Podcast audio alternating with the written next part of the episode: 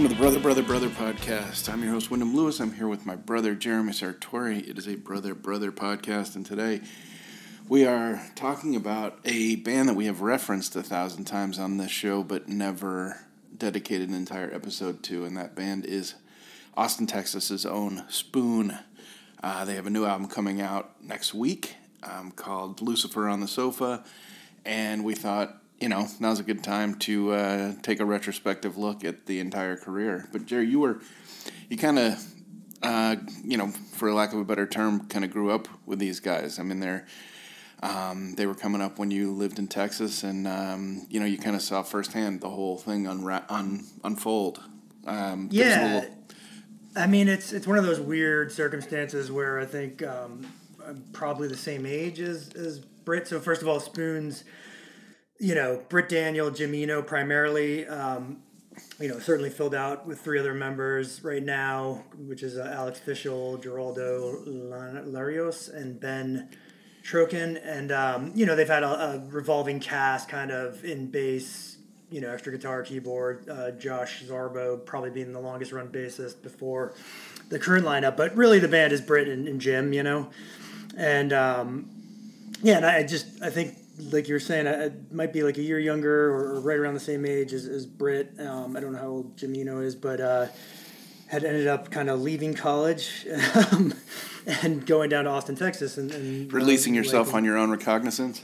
Yeah, exactly. You know, I was gonna do the gap year for a few years there, and um, and decided to uh, go to you know hot, uh, relatively unknown to me, Austin, Texas, due to a friend. Um, but anyways, not to get too into that. Um, you know, this was sort of circa '97, um, and I think you know when you think about Spoon, I kind of think of them in three sort of acts, three sort of benchmarks. Yeah, and you know, one is coming off of the the the sort of alternative boom of the early 90s that we you know have talked about before and, and the sort of great mass signing of major labels and, and then major dropping you know sort of like the the internet boom, right, of the early 2000s in the mm. same way. Um, and Spoon definitely was one of those bands that got swept up in that. I mean, I think you know their their debut was '97's um, Telephono, and uh, and they quickly were signed to Elektra Records, which was home to one of their favorite bands, the Pixies. And Telephono in general, you know, kind of uh, I think got mixed reviews at best, you know, maybe compared to Pavement, Pixies, things like that. And then Series of Sneaks was one of those tragic albums that just really, you know, got they got picked up and dropped right away. You know, I think their A and R guy was fired from Elektra. Um, you know, had sort of made a lot of promises to them, and and you know kicked them to the curb. And Elektra kicked them to the curb. I believe the story goes a week later. So my intro to Spoon was kind of in that in between period. So after series of sneaks um, had come out, um, and you know, I think you and I talk a little bit about something that some of our younger listeners and even Christians sometimes is is unaware of. Just the really sort of backlash against being good at your job at that point. Mm-hmm. and um, proficiency, and also. Yeah, yeah, and also you know being you know a major label, and you know there was sort of this big sellout kind of feeling at that time. Yeah, it's funny. I when I think about it, I because I've been revisiting, um, you know, Trouble Boys and the Replacements uh, the past couple weeks. Um, you know, it was just the death knell to your coolness to uh, you know to sign to a major label to sell out to care to to show effort and the funny thing is is that you know when I look back to the 80s I mean X was on a major label um, yep. you know every all these you know bands that we thought were so cool were all on major labels. I mean, the Smiths, you know, um, yep, Smiths, all the Elvis British Costello, bands, you know, yeah. no, it, it's it's absolutely true, and I mean even the Pixies really, you know, four AD to Elektra pretty quickly. Um, it was probably the beginning then of that that sort of way, but I mean, you know, Jane's Addiction was on Warner Brothers. You know, you just had a lot of a lot of bands to your point that that were major label. Um, but then there was this huge wave of casualties, and, and you know, just to kind of paint Austin in the early '90s, uh, sorry, late '90s, early 2000s. Um, you know, the the city was somewhat uh, undergroundly famous for movies like Slacker, Richard Linklater, who we've talked about on the pod. Um, you know, there was two bands at the time that were sort of like the bands that could have made it or were gonna make it, and that was Fastball, who actually had a huge single um, in the late nineties. Yep. Yep, the way which I kind of like still. Um, I, I don't know if you were ever a fan of that song, but I think it's pretty good. And you know, and Spoon actually was like kind of the other band that was like sort of the band that didn't make it um, at the time, and and so these guys, you know, you, you came and visited. Sorry, go ahead. I said they had a chip on their shoulder a little bit. Yeah, chip on their shoulder. They tasted a little bit of success, um, or thought they were going to taste success. And you know, Austin is a really small city. It's it's certainly gotten much cooler, you know, uh, nationally and sort of globally and bigger. Yeah, than when I was there in the late '90s. So there's only a couple clubs that you'd hang around in, and, and you know, Britain. Those guys were always around, and, and you know they played a bunch. And, and at the time, I didn't know, but you know, series of sneaks was heralded by the Austin Chronicle, which is the was the free rag, you know, for art and The village voice of, like of Texas. yeah, basically, right of Austin. Yep, and you know that album was sort of lauded as this this masterpiece by them. I mean, best album of the year, and you know, you're talking Austin that always had kind of a, a bent for singer songwriter types and, and Austin City Limits and things like that, especially then. Um, so there was this band that kind of had this kinksy, you know, poppy sort of jagged sound. Um, and we'd go see them a lot in places like Hole in the Wall and, and you know, uh, Stubbs inside, you know, and, and I was never blown away, you know, and, and so it was kind of this in between right before Elektra and as the story goes, what became Girls Can Tell and a EP called Soft Effects, where the band really kind of I wouldn't say like when you go back and listen to Telephono, and I don't know if you have recently or a series of sneaks, that the sound is, you know, it's one of those weird things where in hindsight the sound is there. You know, you can see this band sort of creating something and, and there's an underlying um, really strong, you know, core of, of what they're gonna sound like, even in those two albums. But they're But still trying a- to imitate, you know, some of their idols. I think more than they Exactly, than, you know, yeah. achieving their own sound at that point. And I think you definitely get the quiet, loud, and you get sort of the. But there's songs like Metal Detector on Series of Sneaks and things like that that I, I really love, and, and I think kind of foreshadow what was to come. But you know, for me, I was working in, in film stuff at the time and music videos and things like that, and I had a there's a sound guy, and I forgive me, Tad, but I, I forgot his last name to look it up sometime. But um, he was really good friends with Britt, and they were shopping around the girls can tell um, demos and you know really like kind of struggling. I mean this was like south by southwest not getting any hits. And he, he and i would talk music. You know we love pavement and guided by voices and all the sort of stalwarts of the day. And he was like man you have to hear this new spoon album. I'm like i, I don't like them that much you know it's you know mm-hmm. it was a band that i saw live more than i listened to their records and so which could really affect you back then. And there were bands that had records in the Austin scene, you know, that I never listened to, but their live show was great. Bands like Grand Champion and you know Crack Pipes and things like that. were Centromatic. bandy. Yeah. yeah, exactly. And um, and he gave me, you know, what I think was actually pre-release, you know, kind of a copy of it, and on a cassette tape, recorded cassette tape, and, and I just fell in love with Girls Can Tell. I mean, it was there was something really different about that record that, um, and I think I certainly called you around that time or gave you a copy um, and the band had kind of removed something. It was this sparseness. I mean, the band's named after a Can song, you know, so you get kind of a, I think they've always had a broad influence of, of kind of art and pop Yeah. and, you know, psychedelic music. But, um, It's like the you know, Merge ends up signing you know? them. Yeah, and, and off we go. I mean, what was your kind of take of, of early Spoon and, and that era in general? Well, it's funny because you gave me the thing, and you you were sort of you know uh, I was a bit proselytizing. sheepish, probably, right? Or was I totally into it? I can't remember. No, you were you were into it, but you were like, I don't know if you'll like it. You know, that was Right, kind of right, you know, it wasn't yeah. like uh, you're gonna you're gonna kill. You know, you're gonna die for this. Um, and I remember, um, you know, I remember really liking one song and not liking the the rest of it that much, and then revisiting it like six months later at your urging, and then being like, holy shit, you know, and then it became an essential um, you know, part of my collection. Like it was something I played all the time.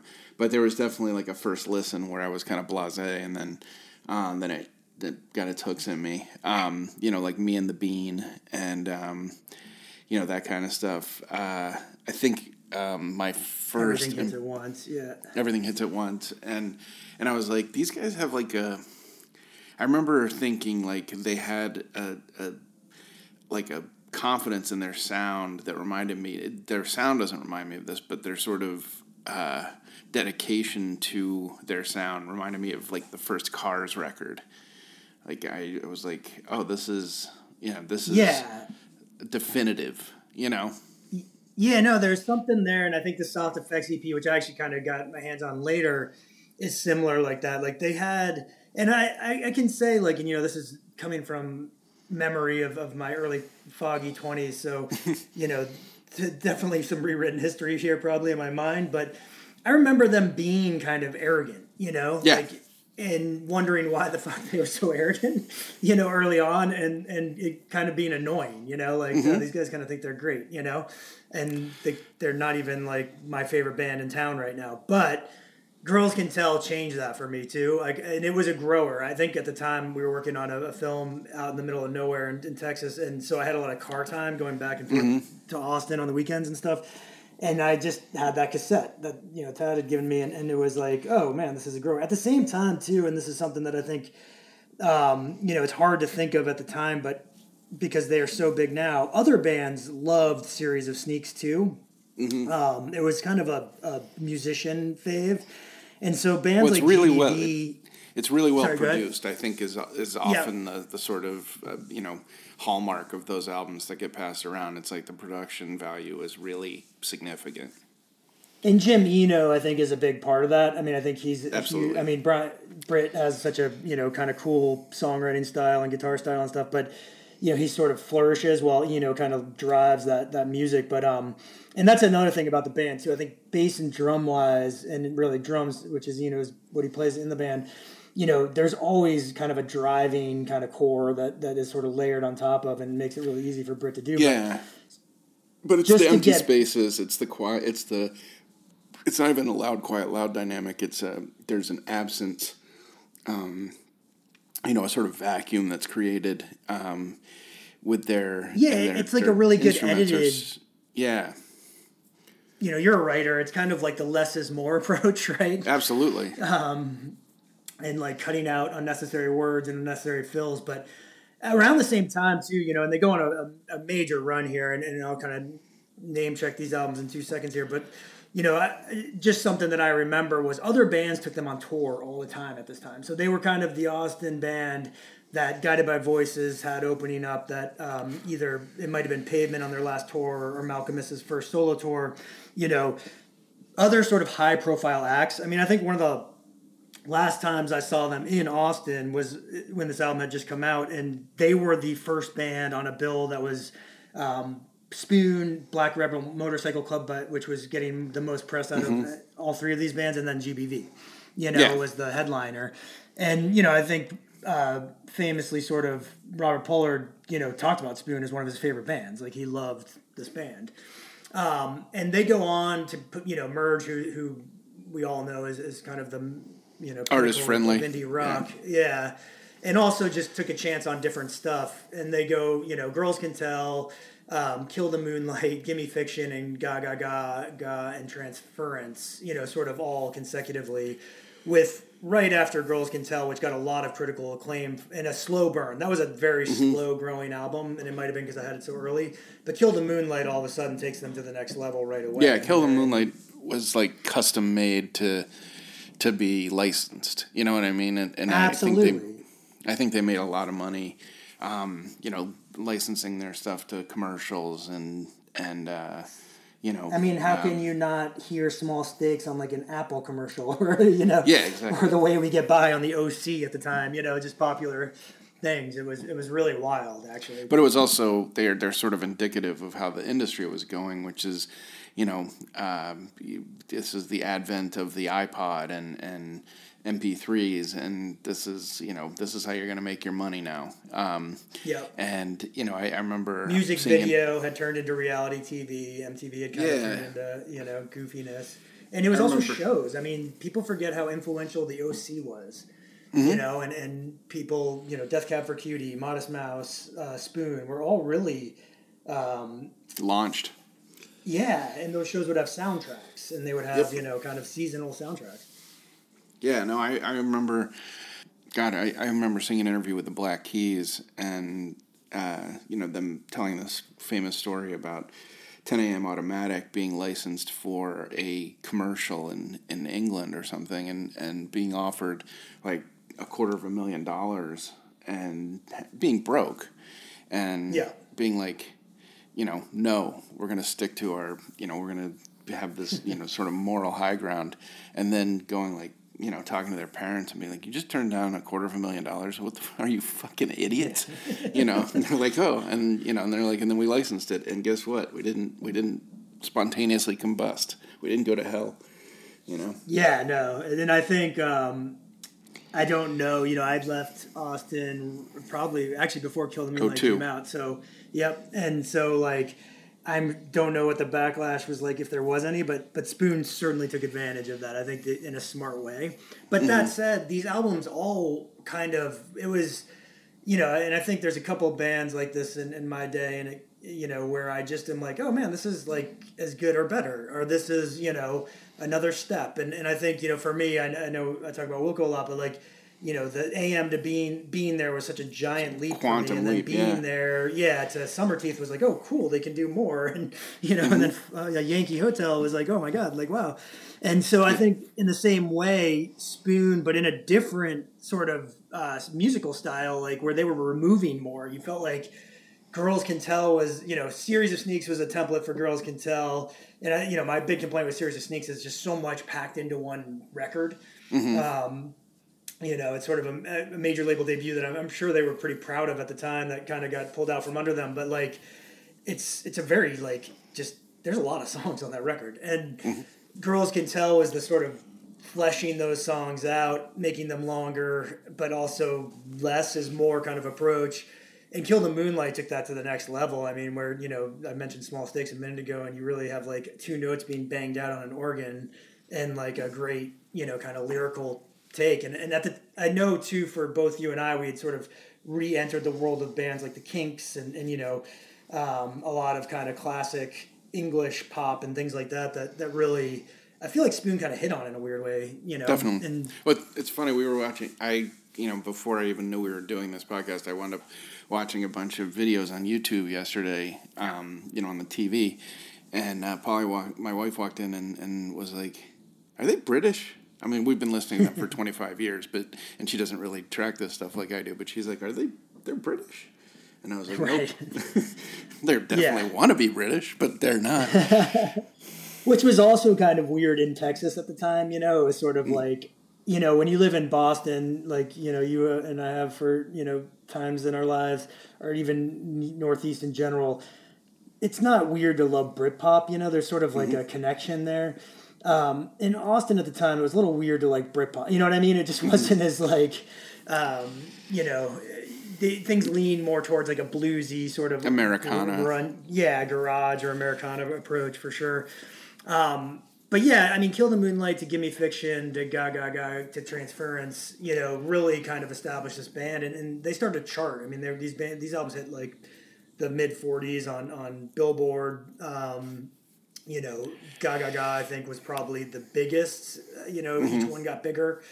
Um, Mm-hmm. That was had songs like inescapable. I mean, you started hearing the underdog, the sort of mariachi riff, and the Yeah. underdog like going to commercial on NBA games and football games and stuff. It was uh, it was pretty wild. yeah, Jon Brion producing that song, and and you know the other thing too, I think, and I think you agree with this. Um, this is a band that I just kind of give a pass to, right? Like it, they're good. Like I don't, I'm not worried about Spoon, you know, jumping the shark or like just not being what I want to hear.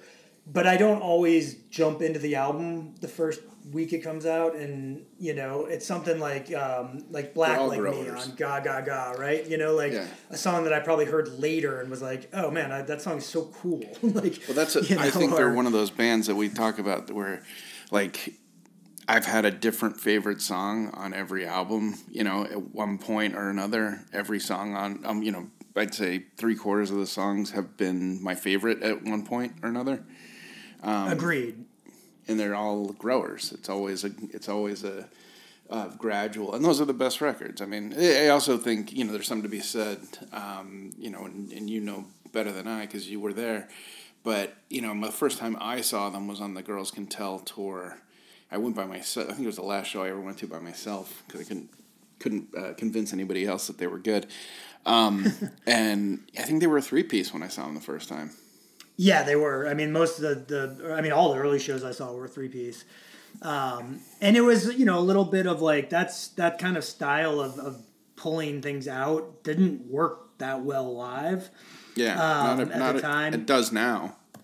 It does great now because you have the. But you they're know, a five piece. Kind of, right, exactly, and I think, you know, I and I was going to kind of go into that because the next section, if if you know, the merge years really kind of established the band, and and I think the last time I saw them was either you know Ga Ga Ga or Give Me Fiction. I can't remember. Probably a Pitchfork, to be honest. And you know, I had gone and dragged people to their shows. Um, I remember the Abbey in Chicago, seeing them on the Kill the Moonlight tour, and just always leaving a little like you know, Underwhelmed. Yeah, underwhelmed. And uh, you know, it wasn't like they were bad, and it wasn't like they were They were you know, stiff. They were proficient, but it was yeah, I felt so too. And and um, you know, that last show we were had you know backstage stuff at, at Pitchfork for a number of years, which was great. And and they were again like super solid, really good. I, I love you know we'll talk about Gimme Fiction and, and the album soon, but like in more you know our faves. But um, you know, it just kind of, and I sort of told myself like I don't know that I need to see Spoon again, you know, which is a weird thing for me because I'm, I'm a huge live music fan, as are you. Um, and that brings us to the next chapter, and I think something like you know either some sort of uh, what am I going to say here, some uh, late era, you know, girl or uh, some girls Stones, uh, you know. Soul kind of kicked in here with the next couple albums. Um, they left Merge, um, and I think we're on Anti for They Want My Soul, and then uh, back to Matador, their first, uh, where Telephono came out for Hot Thoughts. And I think these two albums had a groove to them and sort of a confidence that, that you kind of talked about as we were previewing the new album on, on last episode. So I'm going to let you kind of take these two if that's cool. Yeah, that was well. That was the thing. Is like I think they kind of flirted with this, you know, sort of Princian kind of, uh, you know, groove. With I turned my camera on, and it was like it sounded anomalous, and it was. I was like, oh, Spoon's doing Yeah, funk. This out. is like you know, this Yeah. is like Germans doing stand up comedy.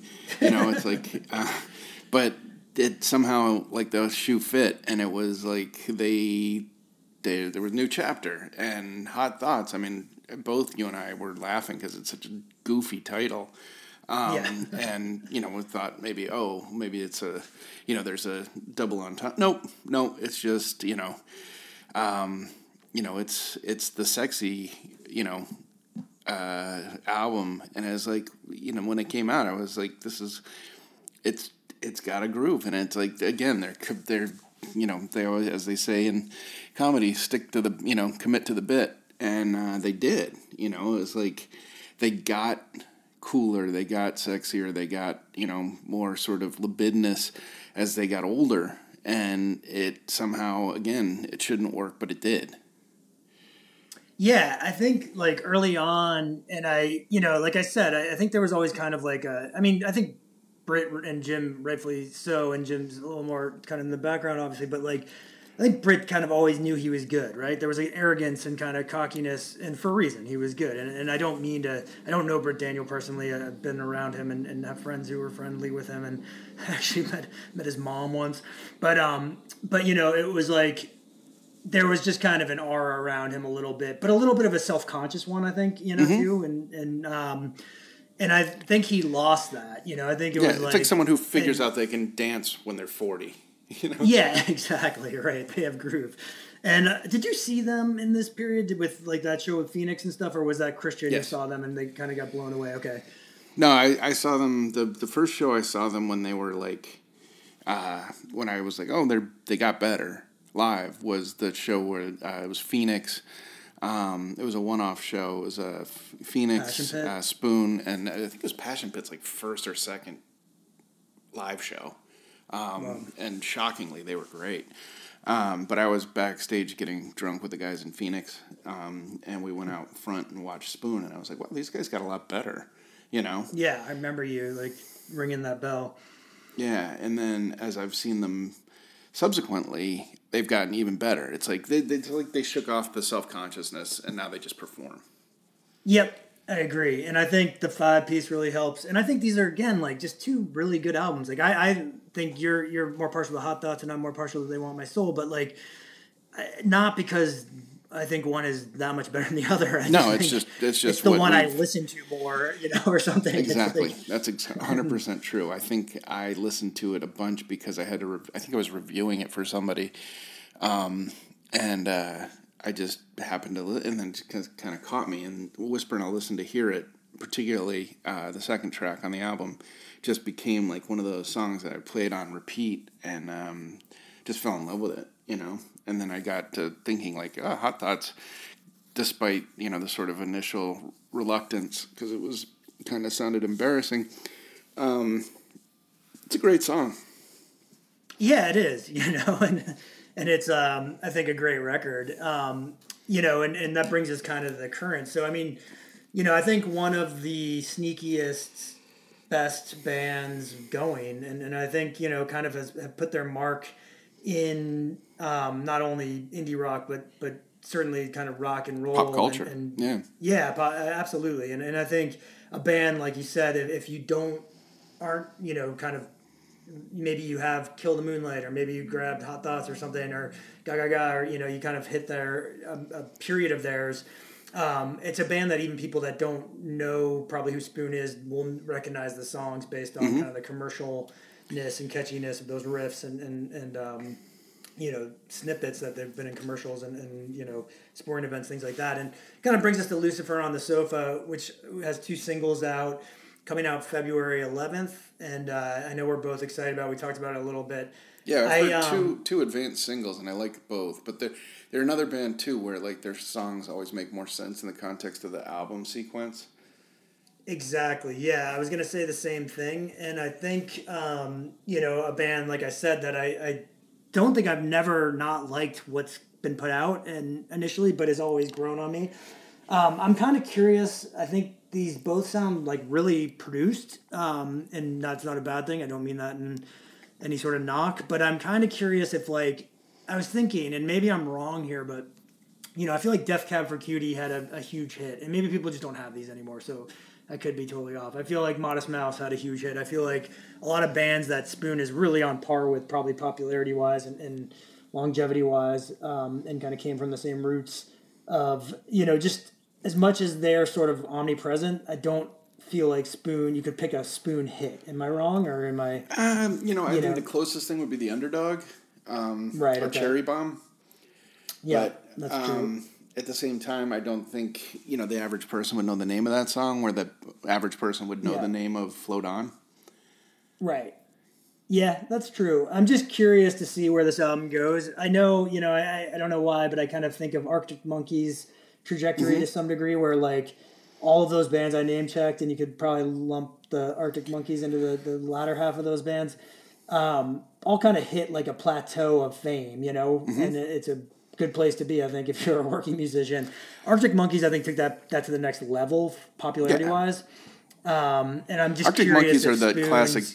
Arctic Monkeys are that classic band where you drive, where you're driving down 93 and you look up at the marquee outside the Boston Garden and you go, Arctic monkeys are playing the garden. yeah, absolutely. Yeah. And I, I wonder if this, you know, if Spoon is, is kind of geared for that. I'm just curious, you know. Yeah, I, I think sort the, of feel I like they could be. The other comp, you know, in that in, in that stratosphere is is Black Keys kind of. Right. Yep. Where you're like, oh, Definitely. oh, Black Black Keys, you know, it doesn't. It, it makes sense. Black Keys are making are playing the garden, given how many people I know like them, but it's like, wow, that didn't seem like that I I didn't see that coming. No, there's like the crossover where it's like it becomes a band that like um, people who just are probably way more casual listeners than us. Mm-hmm. It's like they're rock band, you know what I mean? Yeah, they're yeah, they're like not. the Black Crowes, you know? Right, exactly. Or you know, I don't, I don't even know. I probably pull a couple more out of my ass, but I don't, I won't. Um, you know, it's like, oh, it's it, it's basically if you are like like you said, if you are a casual listener, if if music happens to you rather than you pursuing it, you're still gonna have that record. Yeah, totally. And you're still up for that show, you know. Mm-hmm. But um, well, let's. Uh, we kind of did a fun little like, not that it makes much sense because we love all these albums, but little ranky. But let's take a quick break, and uh, I'm gonna go old school. I'll let you throw the last spoon track on, but um, I'm gonna go with the song off series of Sneaks, which has always really kind of been one of my favorite Spoon songs, despite it being on, on kind of their early early release. But uh, Metal Detektor from um, series of Sneaks.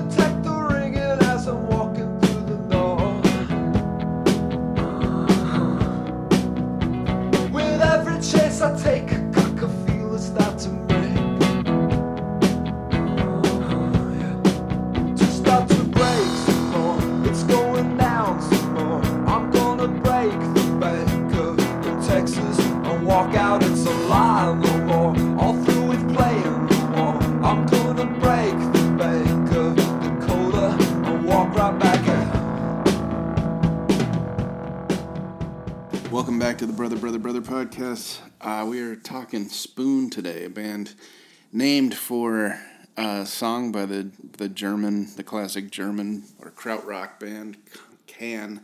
Um, sound more like Neu!, but um, Jared, we we were talking about ranking uh, all the Spoon records, and and um, you know they're, they're there's you know it, the, the, I think they range from an eight out of ten to a ten out of ten in my book and yours as well. So it's kind of like you know everything. It's one of those ones where it could be like you know a number one and then a two A, two B, two C, two D. Yeah, Um, and I, I feel like too, whichever one is on could be could be my number one. We talked about it, whichever one I'm listening to more. Um, you know, whichever one I have on vinyl versus Mm-hmm. what I'm streaming. You know, so it's uh, but yeah, I mean, I think we can, you know, I think they are rankable, but they're all great. And so uh, if anyone hasn't really dove in to Spoons like out as an album band, um, you should because everything's really good. And, and you know, I think I'm gonna just kind of we'll start at the bottom here if that's okay with you. Yeah, I think it's easy to start at the bottom bottom because three yeah, we both the have the same, same. bottom three, and that's when and, and and again, I like I still listen to all those. Uh, but Yeah, and I would say like Telephono is your Pablo Honey, except for like you know another album that you go back and listen to, and and you're like, oh, this band really had something going, and I wish Mm-hmm. I was maybe a little more in tune back in '97 than I was at that point, you know, point because Yeah. it's, it's pretty good, you know.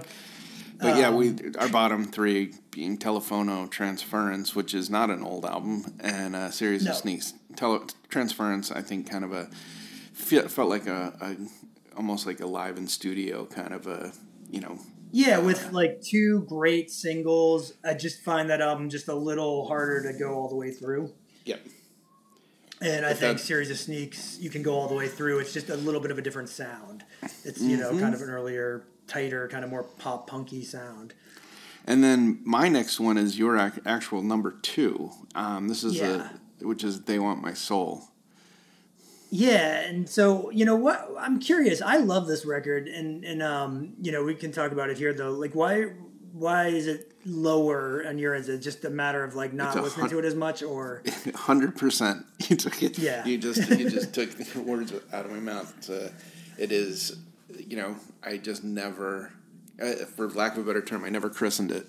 You know what I mean? Yeah. It's like, um, and now I hear it and I like it a lot. And I actually another I forgot, uh, you know, Inside Out's another one of those songs that is was really everywhere, for a little while. Yeah, Yeah. and still is actually. I hear it all the time. It's like the Yeah. restaurant song or the cafe song.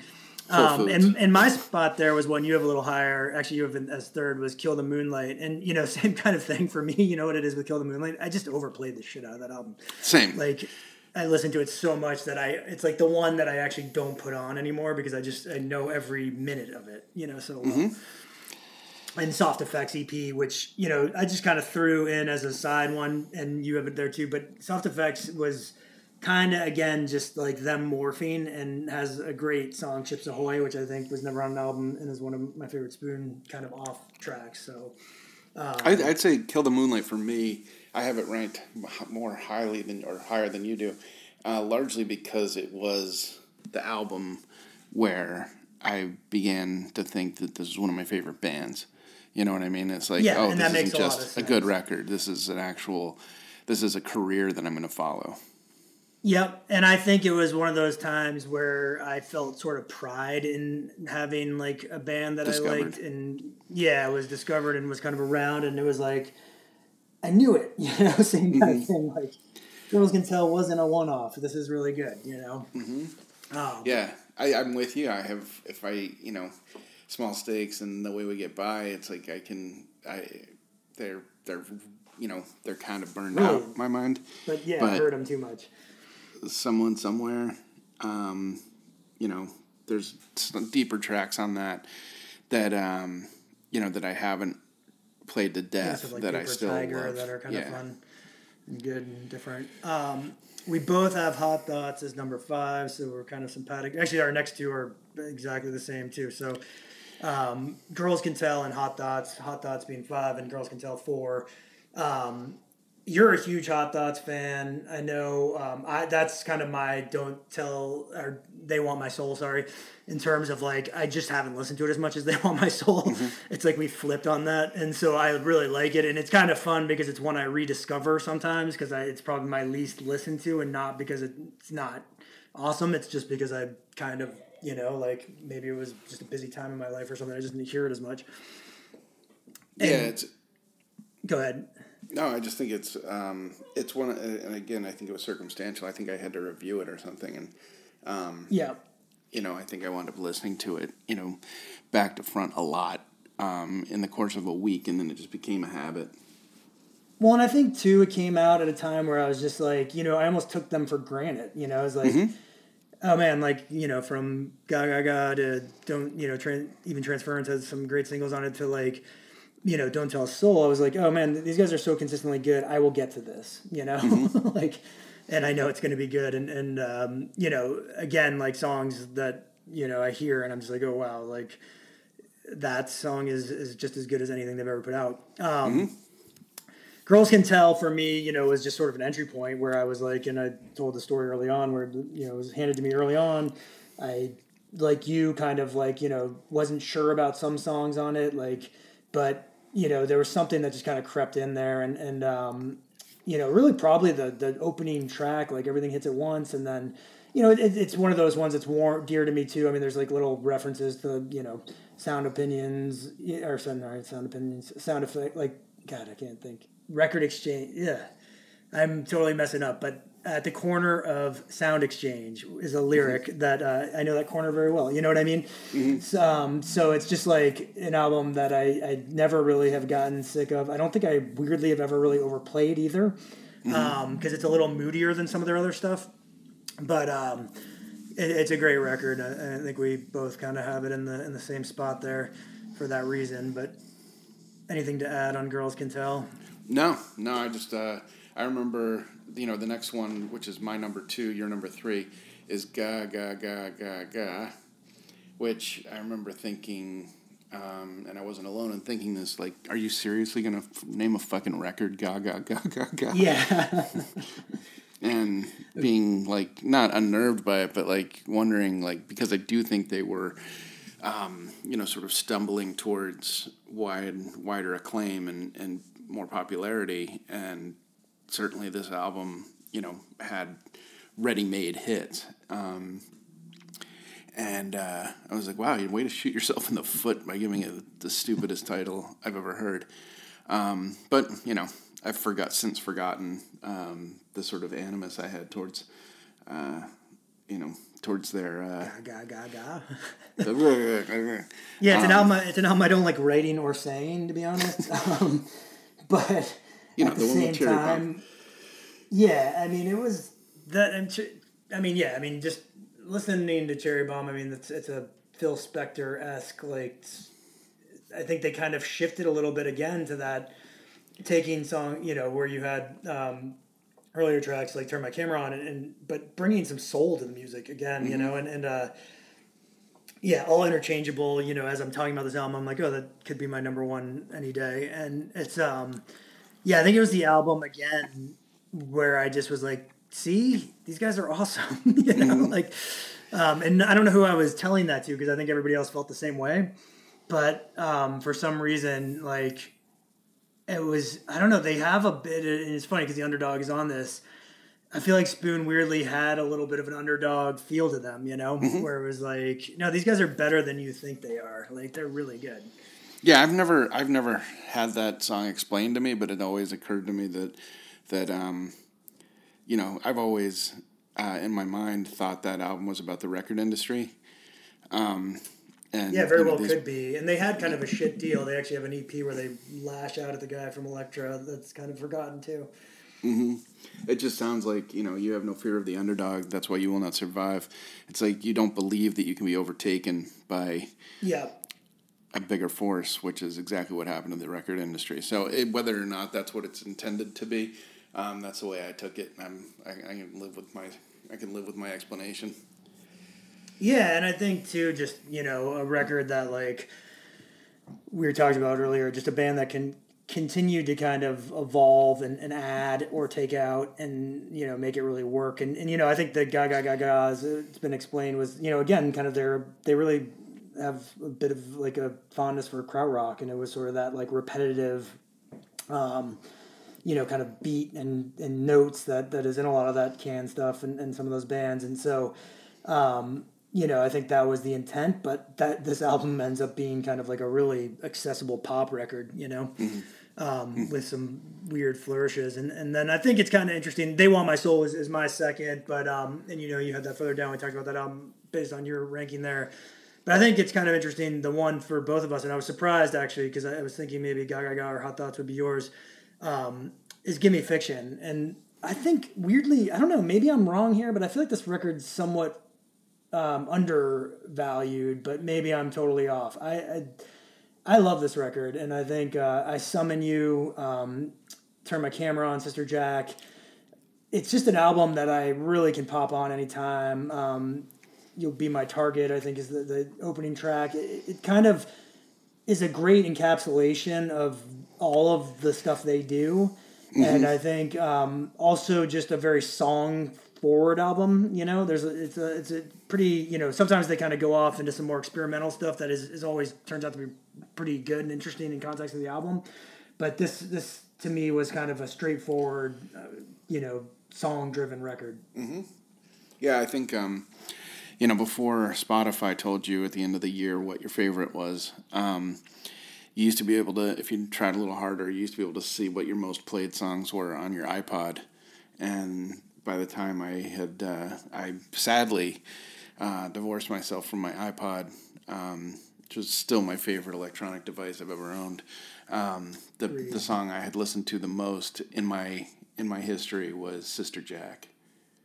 Yeah, It's, It's just such a, a banger of a. British inv- Yeah. just a British invasion song. I mean, you know, again, going back to probably thinking they were British. Um, if if any song ever made them sound British, it was that. Oh, absolutely. It's just like, you know, shuffling Chelsea boots and like, um, you know, great jangle guitar and, and just such a, an awesome, like, you know, kink, early kink song. It's, it's, you know, via the spoon filter. Um, yeah. And it also kind of pops that, that album has a great way of like going from sort of maybe a little more like reserved melancholiness, you know, Monsieur Valentine or, or some of those songs into Sister Jack, which just sort of like slaps you in the face again as like, you know, a, pop party hit. song or, or yeah, turn my camera on, which is like, you know, you said sort of brings in Prince all of a sudden and you're like, whoa, this is cool. Yeah. Um, It's So a, great you're looking record. at them going, I didn't, I didn't know they had it in them. Yeah, no, and, and that's and that's you know I think one thing that like a band that is very distinctly sounds like Spoon, you know, because um, I feel like they have a very distinct vocal style and and kind of uh, instrumentation style. Always do kind of throw something in there that um, you're surprised by, or at least I have been. So um, excited for Lucifer on the sofa, and uh, this see is them. our sort of yeah, go see them in a couple in a month or two, or Yeah, something like that. I'm getting, yeah, very excited, and um, and it's been a while for me. I like I said, I don't think I've seen them since the Gimme Fiction tour. So um, That's wild. I didn't realize that. I have. yeah, you know, I just I don't know why, but I think I got stubborn about seeing Spoon. Um, yeah. And so I'm, I'm super stoked to do that. And yeah, this is our little uh, our homage to Spoon, and uh, we can take a break and, and end this like we always do. Um, All right. What, what song do you want to throw on? When? Oh, I, I, for this break? Yeah. Um, how about Whisper and I'll listen to hear it?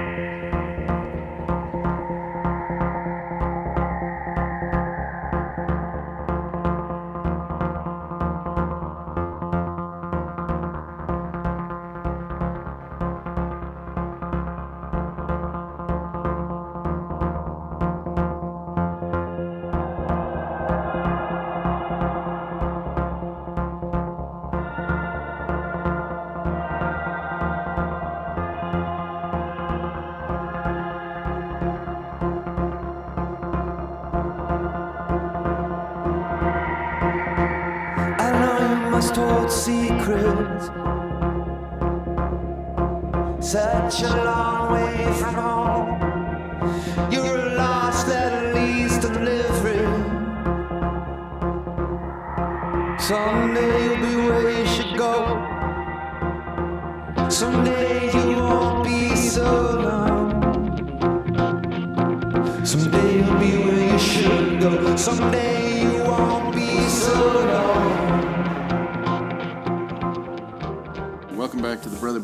podcast. Uh, today we talked about Spoon, but now it's time to end this one the way we end every episode, which is uh, Jer. What are you listening to?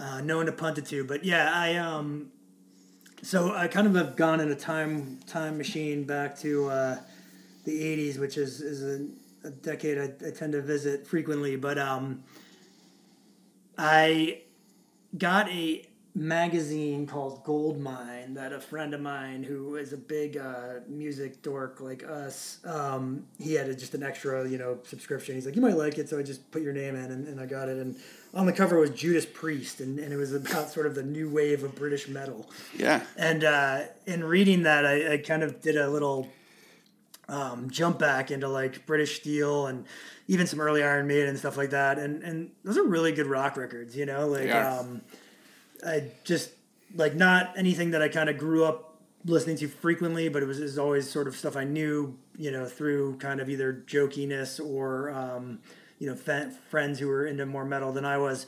But yeah, like it's it's a really British Steel's a great record, and uh, I get it. You know, it's it's as good up there with ACDC and all those um, albums that I, I do love so much. And the other one was I randomly was like, you know, you know, sometimes you have a playlist and it, it ends, and then Spotify magically starts playing songs that are, are kind of algorithm to the playlist.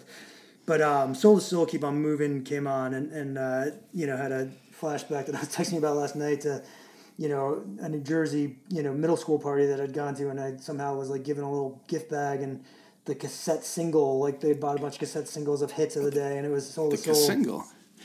and uh, yeah and that's a six minute like just club groove you know? And it's uh Trust there's me, something about that like keep on moving don't stop that is so good. Yeah. And, it's very um, soothing. yeah it's, it's wicked soothing it, it's super comforting. I don't really give a shit if people don't like it or don't get it because i just do and i love it. Um, and you know I, I can listen to it nonstop. So that said watching um, and probably stopping my viewing of ozark I, uh, I think we kind of had a text chain going as the pod and, and just felt like that show has run its course. Thank you for two good seasons and one you know sort of on repeat season that i'm just not enjoying as much. But um, you know well acted good you know greatly shot all those things but just fun story but it's just sort of run its course. So I, I'm, I'm pulling the chute and jumping out of that topic. And then um, I've only watched one episode still, but I, I plan on watching the, the second one this week. And I just was really intrigued by someone somewhere. Um, I think you've watched more of it than, than I have, or I think there's only two out on HBO.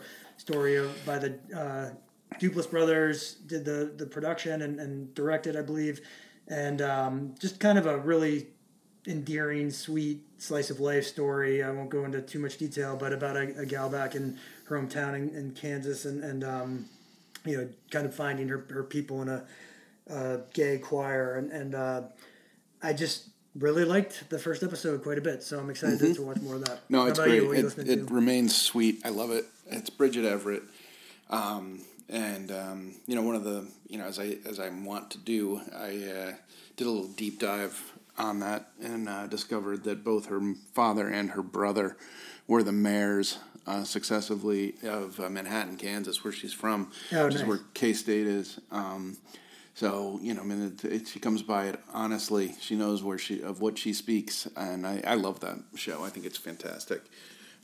Great. I'm excited to see the next one. I, I enjoy it. Yeah. Coming onto it. So thank you.